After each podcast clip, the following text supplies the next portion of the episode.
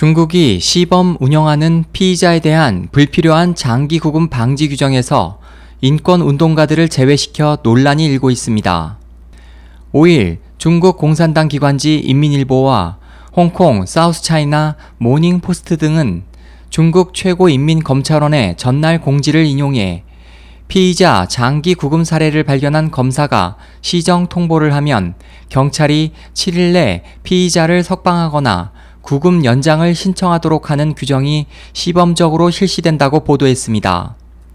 그간 중국의 형사소송법에서는 경찰이 피의자 체포나 석방 전 최고 37일간 구금할 수 있고 정식 체포 후 경찰의 수사 기간 중에는 최고 7개월간 구금할 수 있으며 검사의 기소가 확정될 때까지 약 195일간 추가 구금을 허용해 왔습니다.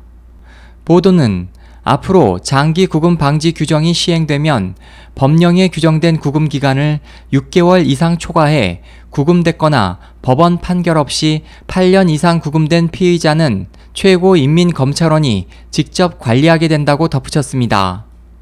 하지만 이번 규정의 시범 운영에 대해 광저우의 인권 변호사 류진쇠는 사우스차이나 모닝포스트에 지방 법원이 최고인민법원의 재판 연기를 반복적으로 신청할 수 있도록 허용했다면서 그 예로 2013년 8월 언론 검열에 항의해 구금된 인권활동가 쑨더성이 재판 결과를 기다리고 있지만 광저우 법원이 지난주 최고인민법원의 허가를 받아 재차 선고를 3개월씩 연기하고 있다고 말했습니다.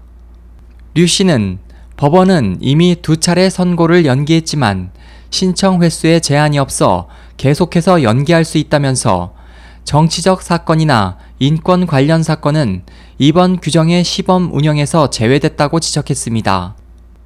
국제인권단체인 중국 인권의 샤론 홈 사무국장은 유명 인권 변호사 궈페이슌과 푸즈창과 같은 대형 사건은 정치 사건으로 분류되고 중형 사건은 파장 정도에 따라 처리되며 소형 사건만이 법에 따라 처리될 뿐이라고 지적했습니다.